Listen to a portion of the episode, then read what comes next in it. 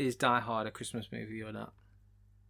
Um, I'm probably going to throw your audience up in arms because I don't think I've ever seen Die Hard all the way through.